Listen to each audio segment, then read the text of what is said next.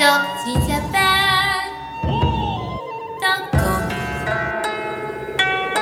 Welcome, everyone, to your ongoing journey or leap into a new world of opportunity. Inside Japan Podcast is a stepping stone for your next adventure. It is a show filled with informative interviews, perspectives on local life, and how you can master your path into the unknown. For today, kick back and listen to the wisdom of our host, James. James here, coming through with episode number 118 of the Inside Japan podcast, if you can believe it. As always, brought to you by jobsinjapan.com, the best place for you to go if you want to find your first job in Japan, your next job in Japan, or your best job in Japan. Jobsinjapan.com is where you gotta be, my friends. And this episode is with Tony. And Tony is a, a great listen because he did something a lot of people want to do, right? In many ways, many different avenues here, many different steps of his career through Japan. He's in his home country. He says, you know what? Japan's pretty cool. I want to do something with Japan. He did. Then he decided to leave Japan, but he said, you know what? I want to use my experience in Japan to get a job in that field as well. And he took some steps to make sure that happened. So while you're not, you might not be able to, you know, copy the exact same steps as Tony here.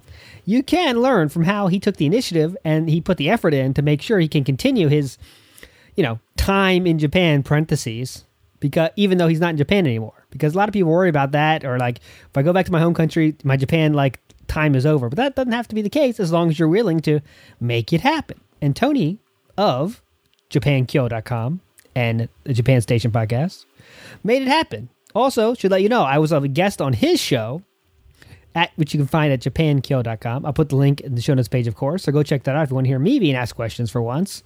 But without further ado, let's get to it. My interview with Tony of japankyo.com. Enjoy.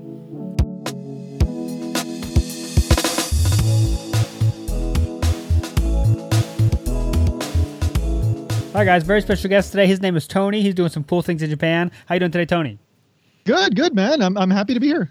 Cool, cool. Yeah. So you have another podcast yourself. You are the runner and manager and everything of Japan Station Podcast. How, how's that going? Oh, it's it's going great. It's been fun. Yeah, I'm doing Japan Station and a, a couple other podcasts too, all through uh, japankyo.com.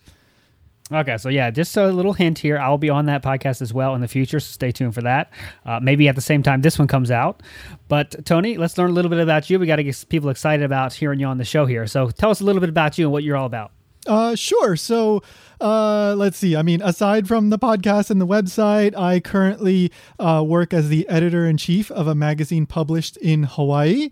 Uh, it's called Wasabi Magazine, and and you know, I mean, I think you can guess by the name. Yeah, that does have something to do with Japan. We cover some Hawaii and Japan related stuff. But uh, I was in Japan from 2010 to 2013 on the JET program uh, in Kobe, and before then, I was also in Osaka studying abroad and I've been going back and forth ever since, um, at least once a year, usually. Uh, and currently, I'm, I'm living in Hawaii, as, as I mentioned. Oh wow. Okay. So what was kind of your your hook into Japan then? I mean, what was kind of the thing that got you kind of into interested in the Japan world? Just living in in Hawaii or what? No, so okay, so I was born in New York, uh, and uh, I think from an early age I was just kind of exposed to Asian culture in general, but uh, it yeah, I mean, video games, of course, there was that. There was some Nintendo, some Sega, and all that early on. But uh, I, at the age of 10, I moved to Peru for a couple years because my family is originally from Peru. Uh, and there I got even more kind of exposed to uh, Japanese culture and anime. They were showing anime there on just normal TV before anime blew up in the US. Uh, and uh, so I watched things like Captain Tsubasa, Saint Seiya, Dragon Ball, stuff like that, and kept playing video games. I had cousins that are kind of like half Japanese, uh, and so I, I I was kind of exposed to all this stuff without fully understanding like Japan or really much, you know, what, where exactly Japan is and all this kind of stuff. But then I moved to Florida, and in high school, I had the chance to study Japanese, and so I I did. And in university, I I just kept going with it, and graduate school, and all that stuff. Okay. So then uh, I want to know what you get. You graduate, you know, university, and now you want to do something with Japan. What steps did you take at that point to kind of, you know, do something related to Japan? So I in 2007 to 2008 I had studied abroad for a year in Osaka, and I knew I wanted to go back uh, somehow. Uh, and so I started looking at options, um, teaching, of course, uh, but also graduate school. Uh, I did apply to a, a graduate school program in Kyoto, uh, and that didn't end up working out. I I think I ended up spending like maybe two hundred dollars or something on the application, so I never got that back. Jesus, I know it's such a ripoff. It's so you know, yeah. And then I had to have like a friend's friend go to the actual university to look at the posting, like the physical posting. so yeah. Uh, anyway, so that didn't work out, and I, I I after I graduated from university in in Florida, um, it was like in December, so it was still kind of that's not a good season to, you know, start applying to stuff. So I had kind of a I was kind of in limbo. Um, so I decided to go to Japan for like three months to just try to get a job on tourist visa. Let's see if I can do something. And I stayed at a friend's house, and uh, I applied to tons of stuff, m- like ninety nine percent teaching. Uh, yeah, that didn't work out. Oh, okay, so what, that was 2008 ish or so. You said. yeah, yeah, that, that was. Okay, so that's like I mean that's back in the day, like when I Yeah. first got to Japan, that was like very common. People just come to Japan, yeah.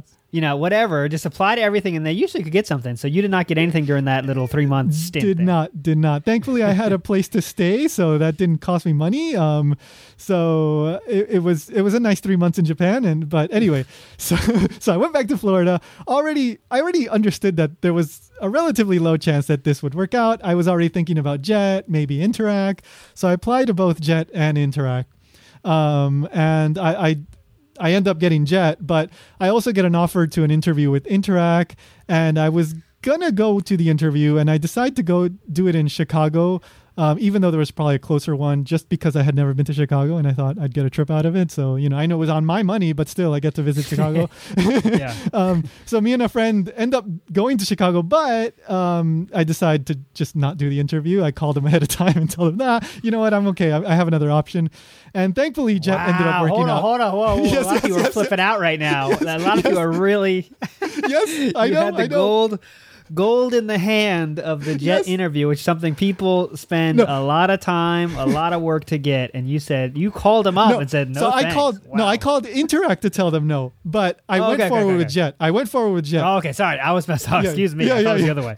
Okay, okay, so that makes I- more sense. Yeah, yeah. I wanted Jet. Interac was my backup, and I, I was maybe I was cocky. Say whatever you want, but I thought, you know what? I'm just gonna put all my chips on Jet.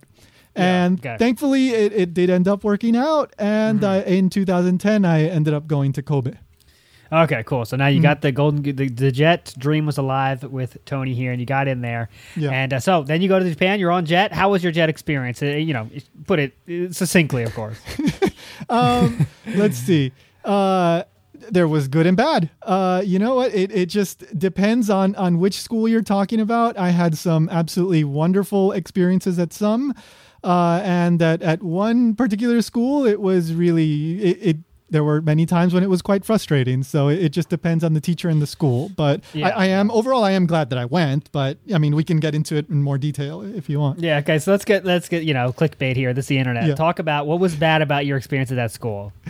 Uh, okay, so um, I, I worked at three schools, and um, my base school was a junior high, and uh, then I, I worked once a week at an elementary school, and I worked two times a week at a school for the blind. And uh, the the one that wasn't good was the junior high. And I, I think like what I'm gonna say really is nothing new to many people that have been in this sort of situation. But you know, there was a lot of like free time that I did end up using to study Japanese and try to keep myself busy. But it was frustrating in the sense that, you know, I'm, I'm there. I, I did want to do a good job. I did want to contribute. I did want to feel like a part of the team. And many times that just didn't seem to be meshing with the priorities of many of the teachers there. Um, and, and, you know, th- there was a lot of students. I wanted to spend more time with them, you know, help them out more. But it, it was always awkward. There were always like teachers that, for example, there was one that was my uh, the person in charge of the ALTs because there were two ALTs most of the time at that school, and she would be like, "Oh, I forgot to tell you, there's a party tonight. Oh, I forgot to tell you, like there's a big ceremony. It was this morning. Like, and and they go like, oh, you could have you could have told me this like yesterday. Like, so Yeah, you know, yeah. it, it really felt like I, I was an afterthought in in some ways at that school. Um, I did have some nice moments, but overall, like that was not the school that made me stay three years, right? Okay, yeah, yeah, Yeah. Not that bad. That's a kind of common thing. It's not. That's not the worst story by, by far. But yeah, it's definitely happened before. They kind of like, oh yeah, we forgot about Tony. yeah, Crap. Who's gonna tell him? You know. definitely, yeah. and there's a party tonight, and it's you know four thousand yen. Do you want to yes. come? You know yeah, that Yeah. kind of thing. Yeah. exactly. Yeah, yeah. Oh, I wasn't planning to spend that much tonight, but okay, I guess I have to.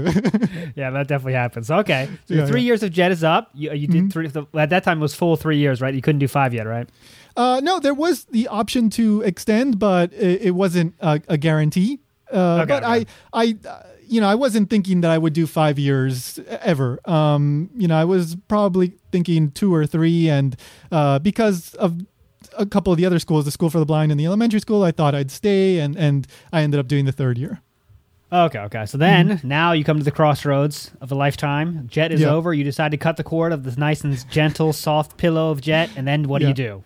Uh, okay, so here's uh, I've I've got an interesting story here that um, I don't yeah I've never told anybody this story at least in public, but uh, so I started looking for jobs in Japan because I, I do love being in Japan and I wasn't necessarily uh, like I was fine with going back to the US, but I was also totally fine with staying in Japan given the proper circumstances. So, um, you know, I, I go to like Hello Work and I, I start looking around, you know, like jobs online and all that. And really, I, I wasn't finding anything that was exciting me. Um, I wasn't uh, thinking that I wanted to continue teaching English at that point. I wanted to try something else. Uh, and so eventually I I decided that uh, I'm going to go to the US to do graduate school. Um, and eventually I end up doing Japanese language and linguistics at the University of Hawaii. But before all that was clear in my head, I, I started looking uh, also at jobs in Miami, Florida, where I was going back to. And I heard about, um, I don't know, maybe it must have been an email that somebody sent me. Uh, the Japanese consulate in Miami was looking for a full time employee. I believe they were going to be doing mainly visa type stuff. And this was around the end of my third year on JET. So it must have been around April or May. And I apply. And they want me to go for an interview physically. Uh, so I, I'm in Kobe, and uh, they tell me like, you, you know, we're, we're we like your your resume. You know, we'd like to have you over if you can make it. Okay, so I did have some days off that I could take, so I, I must have taken like about a week off. I go back to Miami, I do the interview, um, and it's like three Japanese people across from me, and the interview is like completely in Japanese because you have to uh, be bilingual to, to do the job because you're dealing with you know Japanese and English speakers. Uh, it was like it kind of had the vibe of a jet interview almost, you know, like how there's multiple people talking to you. Uh, and I think there was one guy, the American guy that was a former jet there as well. And so it was, it must have been like 15 or 20 minutes. We talk, it was fine. Um, and then, you know, I, I have a time afterwards to get a description of the job with the American guy. He kind of runs through it. Uh, and so I, I go home and I wait. And within a few days, I get a call back and they told me, like, oh, well, we decided to go with someone else because uh, they thought you were overqualified. So so yeah i i mean the idea was it seems um, that they wanted somebody that they didn't have to worry about quitting in the near future and to be perfectly honest i wasn't thinking that i would be there more than a year. So you know hey whatever it worked out for them. I guess it worked out for me. But um, it was rather strange to say like oh you're, you're too good for this I oh, okay i guess. You could have told me that before i spent the money to come back to florida and then go back to japan and, and then you know uh, run out the rest of my contract too then later go back to florida I know. Wow, that's a, that's a lot of chunk of change there. Just Yeah. thrown down the drain. But yeah, It was, it was, it, it's it's an interesting experience. But anyway, yeah, it, it I, I guess the interview experience was good experience too. yeah, I guess. Yeah. okay, so what's next though? um, so I um, you know, applying for uh, graduate school, it has you know very strict schedule, and I hadn't begun the year before because things were not clear for me. I hadn't decided exactly what I wanted to do yet. Um, so I, I had to wait another year to get into the fall semester uh, of um, the graduate school that I was hoping to get into again, University of Hawaii. So I went back to working as um, I was before I went to Japan on Jet. I was teaching Japanese after school at a. It was like a karate dojo that they had an after school program, and part of it was teaching Japanese to the kids. So I went back to that job. I was doing that part time.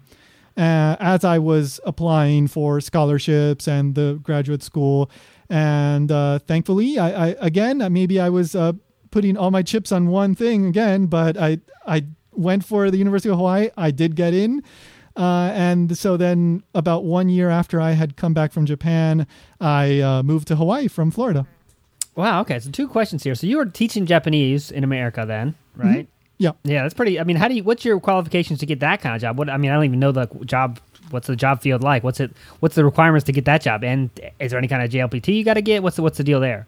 Uh, well, okay. So the the good thing about uh, South Florida is that there aren't that many Japanese speakers to be competing with in the first place. So that that's you know something in, in your favor if you speak Japanese at a high level and, and there's that sort of um, vacancy. But um, the other thing is, I was recommended by my Japanese teacher. Um and uh or well she she sent me the email. She said you'd be good for this. And so then the owner of the dojo heard from her. Uh, and so I didn't have a JLPT um anything at I, I actually don't have that. I only have like um well, it's like an oral proficiency thing that's a different organization um that I did uh, and anyway but my I, I I've studied Japanese for over 20 years. I was very proficient at that point in time, uh, and my my Japanese teacher vouched for me, and and so like it all ended up working out. But um, I yeah I didn't have any like certificate or anything like that. Okay, just like if you can show you can do it and get the referral, obviously it's easier to get. But I, I Yeah. guess your mileage may vary where you are in Japan, in America, right? Definitely, yeah. Like if you're here in Hawaii, for example, there are many, many, many native Japanese speakers, so it's much tougher to to compete in that sort of situation for that Yeah, kind of job. Yeah. Like uh, a like a truly bad interviewer. I want to make sure I don't gloss over the point you said. You so you did you did jet um, in uh, blind, school for the blind. So I mean, Yes. Uh-huh. I, I think that's an interesting point to go into a little bit too. So what's that like, and how do you go about lessons in a school for the blind? Okay, so uh, when I arrived in Japan uh, for JET, I was assigned to the junior high that I mentioned earlier and an elementary school. But uh, around the midpoint of the first year, they ask you, uh, "What do you want to do the following school year? Do you want to me? Do you want us to move you to a different school? Do you want to stay in the school?" And you put in your request, and then they decide. So when it came time for me to say what I wanted to do, um, I, I ended up requesting to be put at the school for the blind because I had heard from the person that had been working there before uh, about it, and I I'm legally blind, um, and so it it just there was something about it like I I had I was not born blind. I never went to a school for the blind. Um, it's this is something that happened when I right around the time that I graduated high school. So I don't at the time I didn't have much of a connection to any sort of visually impaired community. And it took me a while to kind of come to terms with my own kind of abilities and the new ways I had to do things um, in order to get things done. And I, like, I kind of saw it as an opportunity for me to grow as a person as well, but also to um, maybe do something that you know I, I'm in a unique position. I'm this foreigner with a visual impairment. Maybe I can show these kids that have visual impairments as well that hey, maybe you can do like what I'm doing now, and you don't have to just be limited to what you think you can do.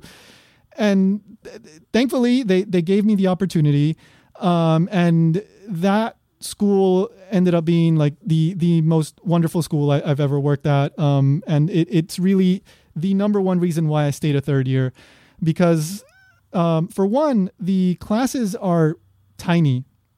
Um, one to three students is usually what you get. And uh, so, of course, you can do highly personalized classes um, and, and you can make adjustments. For example, there are some students that are totally blind. There are some students that can see more than I can. There are some students that can see less than I can, but are not totally blind. So you make adjustments and you design, you know, certain games, whether it is using large text or it's very much like just purely verbal, or you work with the teacher to do braille stuff. Uh, and aside from that, also like they were very like inclusive. Um, they had me participate in like sports day, and they had me like, "Do you want to come do taiko with us?" So I would do taiko with them, um, do PE class with them. Um, always, always inviting me to do things, and I was always just super happy to to take part and and interact with the kids. And and by the time I left that school, like there were multiple times that I was just like about to tear up and just you know start bawling. But um, you know, it was just for me as as an individual, a person with a visual impairment, like it was really motivating um, as well.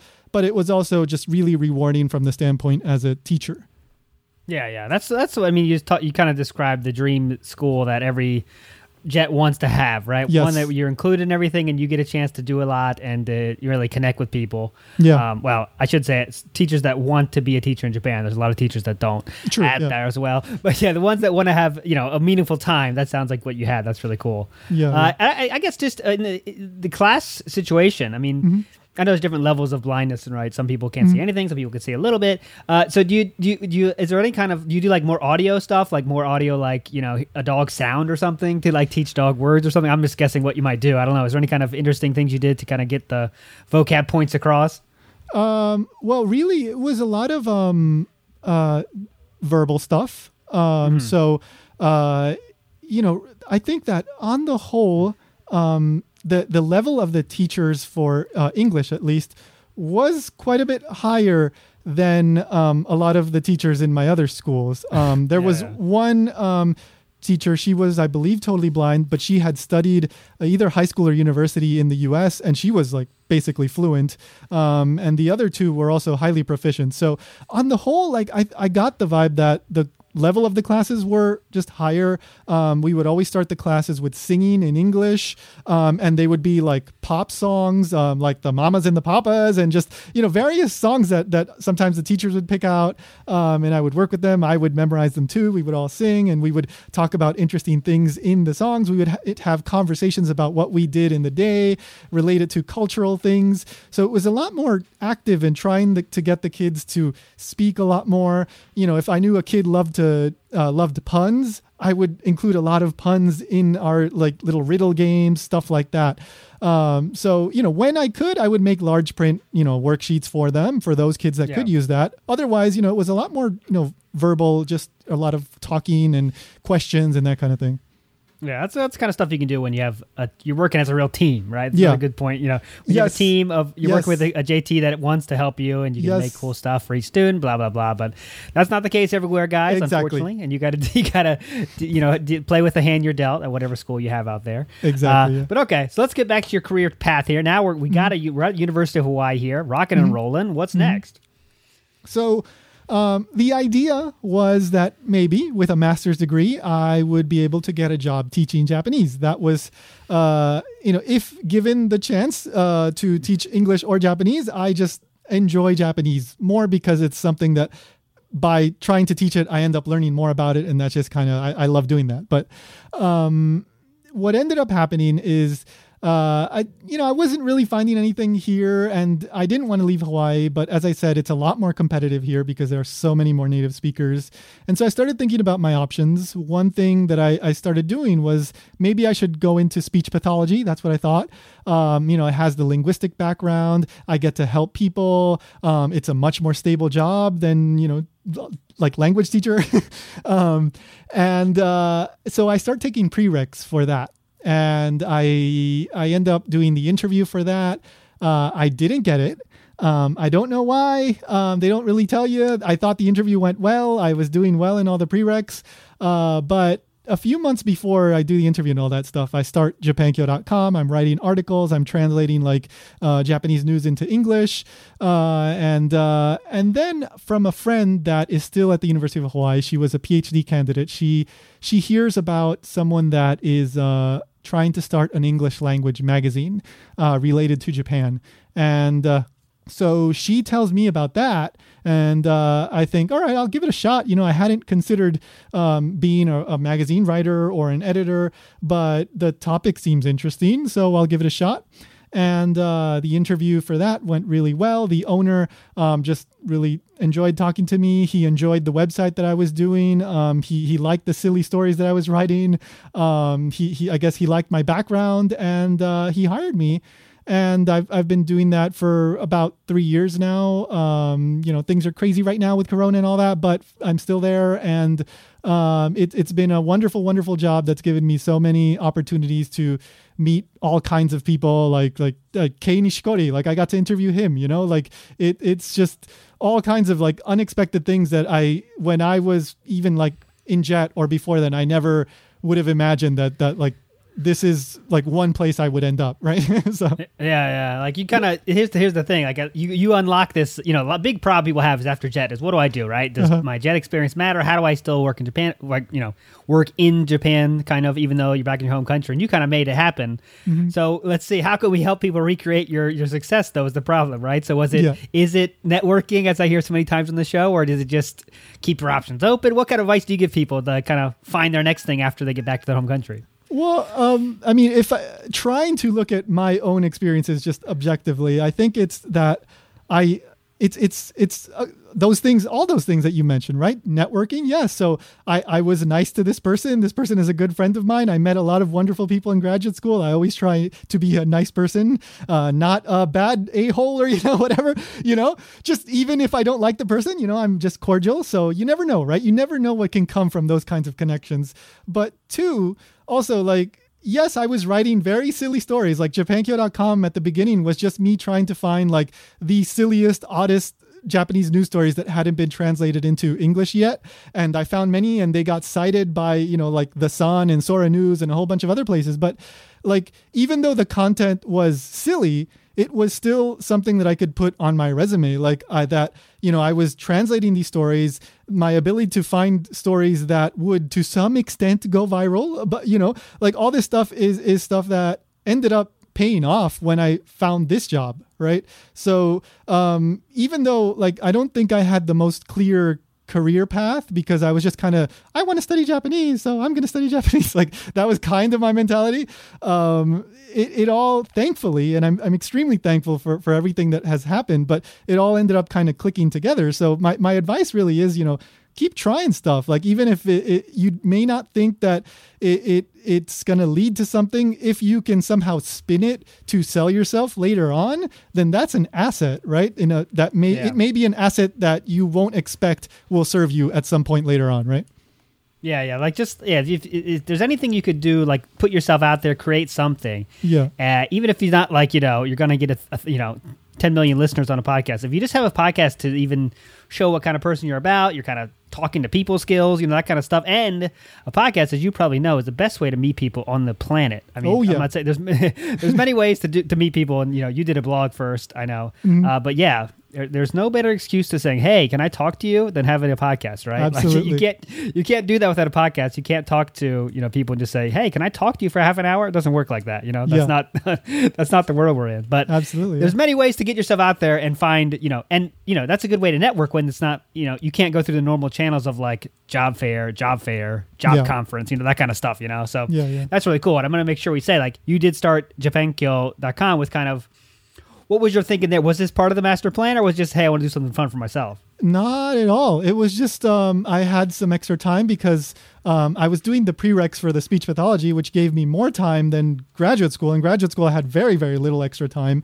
So I, I wanted to do something to just keep my Japanese polished, to keep translating, and because I, I saw that there was a gap. There were I was seeing stories that were not getting translated, and so I just thought I'll give this a shot. I have no idea, like, will this turn into something? No idea, but I just gave it a shot, and and thankfully it's been you know that led to the podcast, and I've loved doing the podcast, and uh, now I'm here talking to you. So hey, there you go. Yeah.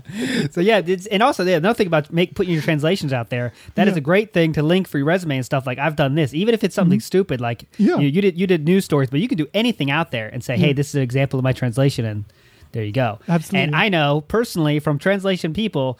They don't actually always read what you write. So even if you, uh, you know, translate something ten years ago and it sucks now, still put it on there because something you did translate. Even though, yeah, obviously, it's best to have it up up to date and make sure all your best stuff is on there. But if you're just starting out, sometimes you don't have that much to put on a resume. So anything counts, even if Yes. you translate some, you know, love novel you found at Yep. uh, hundred yen store or something. You know, so Yeah, it's all little all by little. It all adds up. Yeah, right? yeah, yeah, exactly. So that's cool. Yeah. So let, but let's talk about your podcast a little bit. What kind of is your your overall theme there? What do you kind of what are you trying to convey there Uh, on your Japan Station podcast? So Japan Station, it's it's a pun, right, on radio station and train station, and so I throw in some train station noises there. Uh, but um, it's it's an interview podcast, and uh, thankfully, you know, like it, it like doing a podcast is something that was like somewhere in the back of my head for a long time, but it it really wasn't something that I decided to do until I was already at Wasabi Magazine doing the editor job, uh, because I as part of my job I was interviewing people just constantly right? All kinds of people from you know well-known people to just your local business owners uh, in japanese in english you know just all kinds of people. And so i thought you know what? Like i'm already interviewing people. Um, i have this website so maybe a good way to kind of keep growing this and and also just have fun is to do my own podcast. And so I've, I've gotten to talk to all kinds of people and um, a couple of the interviews that i've done for wasabi were also i was also able to use for uh, japan station. Like i talked to the singer crystal kay um, like the creator of usagi yojimbo stan sakai. Those were all for articles in wasabi but i was able to use the audio for japan station uh, So yeah, I release two episodes uh, a month, usually uh, on the first and the fifteenth, and uh, you can find all that stuff at JapanStationPodcast.com. I also do another podcast, Ichimon Japan. On that one, it's me and my friend from graduate school. We ask like silly questions like, uh, "Do Japanese people have longer intestines than Westerners?" And I do a lot of research to like give you the answers to those kinds of questions. Very important question. yes, yes. We've all wanted to know that one, I think, at some point in our life. So I'm not going to spoil it here, by the way. Just go listen to the show and hear it out. But yeah, you can find Tony's stuff, japankyo.com, spelled like Tokyo, like, you know, as it would be spelled in English, K-Y-O.com. So go check that out. Um, so yeah, Tony, well, I guess to kind of sum it up, though, um, guess, of course, I will, you might hear me on his podcast as well. There might be a link right now in the show notes page, the altinsider.com, but you'll find out later. But uh, Tony, so what kind of advice do you give people that are just going out? I like to end with this question these days, is about to start their Japan journey. Uh, you know, what kind of advice would you give them to kind of make sure they get the most out of it, uh, no matter what they want to do? Uh, well, what I would say is um, always try to be doing something, and and what what I mean by that is uh, like so odds are that you will have a lot of extra time. So uh, what I was doing a lot of the time was studying Japanese, and my Japanese was already at a pretty good level, but I just kept going and kept going and kept going, and so I I am totally certain that that helped me. But even if it's not studying Japanese, maybe you can study you know something else, and even if that doesn't end up being the course you're taking, it's better than you know not doing anything and just sitting at your desk, right? So you know try to take those extra opportunities you can to do something that maybe maybe maybe maybe might be productive in the future right? That maybe you can put on your resume that maybe will help you out in some unexpected way Yeah, yeah, that's a good mm-hmm. point for sure. And now, mm-hmm. you know, now that I've been in, I've been in Japan ten years, my time is coming to an end. Mm-hmm. My biggest regret, I'll tell you right now, is that I didn't use those first couple years to do anything except enjoy Japan. Right? And I know it's Right. not bad. And that's good. You should That's take some time. Yeah, That's important. You should take some time to do that. But it, you, you know, you could probably do it in a year. You know, not not four or five. You know, start studying Japanese as soon as you can because you'll thank Yeah. yourself later. Start, you know, networking outside of just the people that go drinking with you. Yeah. Uh, you know, stuff to think about that. But yeah, Tony, awesome stuff. Uh, yeah, I'm sure we'll talk again in the future. But yeah, keep it rocking and rolling, and good luck to, in the future. thanks james I really hope you enjoyed today's Inside Japan podcast. Dive deeper into our world and learn more about what awaits you. Check out altinsider.com. And for regular, up to the minute job postings, check into jobsinjapan.com for the next big gig. Please tune in for our regular excursions into the world of Japan and good luck. Ganbatte!